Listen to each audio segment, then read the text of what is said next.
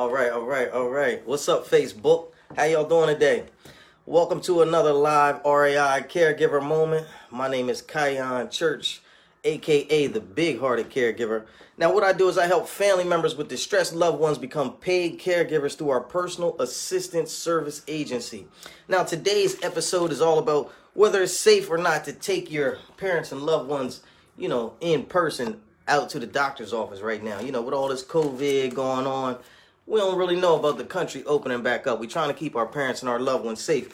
But listen, but first, before we get started, if you would like to personally work with me or anybody on the Reliable Aid team, type "get started" in the comments and somebody will get back to you as soon as possible. Miss Thomas, how you doing? We got some viewers watching, but I got some stuff stuck on the screen.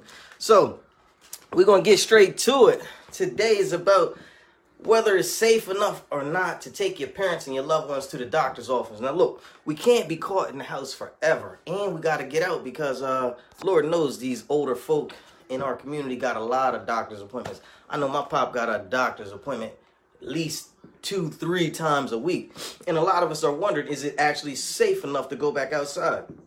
Let's read what the experts say.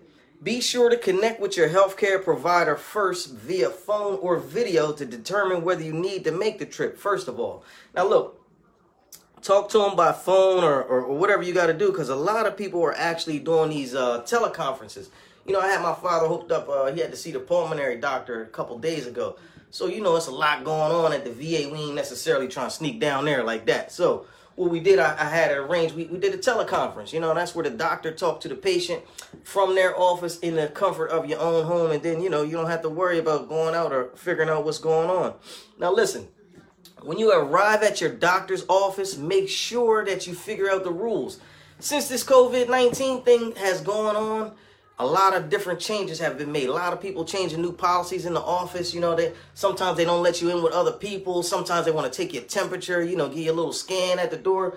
Whatever they want you to do, make sure you be compliant with it and make sure you know the rules ahead of time. Ain't no fun when you get there with your parent or your loved one and they tell you, hey, man, go sit in the car and you don't know nothing.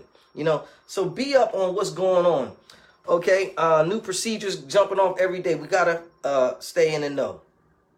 All right, now, including company you can bring in and not, and whether you can actually come in without a mask, because that mask thing is going on, and it's definitely serious. And don't be caught up in no places where they don't have no masks on. I was in a place the other day, and I left. Like, they was cooking food in there, and it's a sign on the door saying, you got to have a mask to come in, but they letting people stand at the counter with no mask on.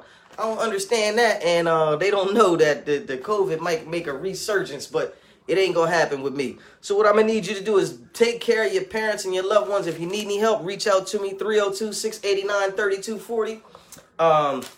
Like I said, once again, my name is Kion Church. I'm the founder and administrator of the Reliable Aid Inc. crew.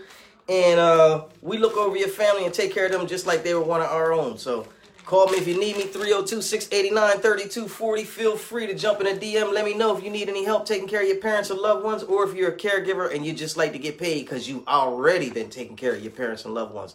So keep me posted. I'm the Big-Hearted Caregiver, and I'll talk to you tomorrow. Thanks a lot.